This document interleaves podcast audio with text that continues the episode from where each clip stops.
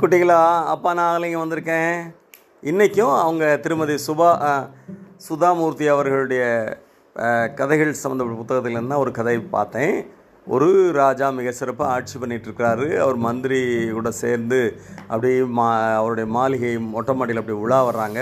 தூரத்தில் மார்க்கெட்லாம் தெரியுது. மக்கள் சுறுசுறுப்பாக பொருட்கள் வாங்குறாங்க விற்கிறாங்க அது மாதிரி நடந்துகிட்ருக்கு அப்போது அவர் ரொம்ப பெருமையாக மந்திரிகிட்ட சொல்கிறாரு என் ராஜ்யத்தில் எல்லோரும் மகிழ்ச்சியாக இருக்கிறாங்க.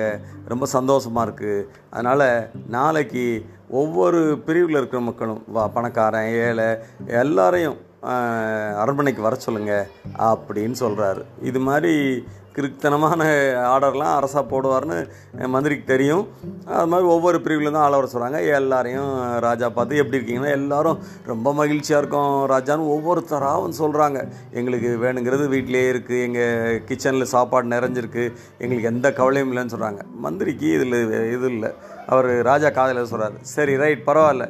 நாளைக்கு காலையில் நீங்கள் எல்லாரும் அரண்மனைக்கு வாங்க. யாரெல்லாம் தங்கள் தேவையெல்லாம் நிறைவேறிக்குன்னு நினைக்கிறீங்களோ அவங்க அரண்மனைக்கு வாங்க. என் அரண்மனை தோட்டத்தோட மெயின் கேட்டில் நீங்கள் நுழையணும். கடைசி கேட்டில் நான் இருப்பேன் அங்கே நேர சந்திப்போம் அப்படின்னு சொல்லிட்டு ராஜா போயிடுறாரு. அடுத்த நாள் மக்கள்லாம் வராங்க அவங்க கையில் ஆளுக்கு ஒரு சாக்கு தராங்க போகிற வழியில் பார்த்தா அவங்க பார்க்காத ஆப்பிள் எங்கேயோ பாரசீகத்தில் விளையிற ஆப்பிள் அங்கே விளைஞ்சிருக்கு. அஹ், நல்ல பொமோக்ரனேட்டு ஜூஸியாக இருக்குது பார்க்க அவங்களுக்கு ரொம்ப ஆசையாக இருக்குது பார்க்க பார்க்க அந்த ப- அவருக்கு பிடிச்ச பூக்கள் பழங்கள்லாம் சாக்கில் போட்டுக்கிட்டே போகிறாங்க போகிற வழியில் சாக்கு நிறைஞ்சிருது. அடுத்து பார்த்தா காடு இன்னும் டென்ஸாக இருக்குது பார்த்தா தங்க ஆப்பிள் இருக்குது வைரங்களாக ஜொலிக்கிற பூக்கள் இருக்குது வெள்ளி மாங்காய் இருக்குது பார்த்தாங்க இந்த பழத்தெல்லாம் கொட்டிட்டு பூரா அதை ஃபில்லப் பண்ணாங்க. ஃபில்லப் பண்ணிட்டு போனால் ராஜாவை பார்க்குறதுக்கு முன்னாடி ஒரு சின்ன ஓடை போகுது.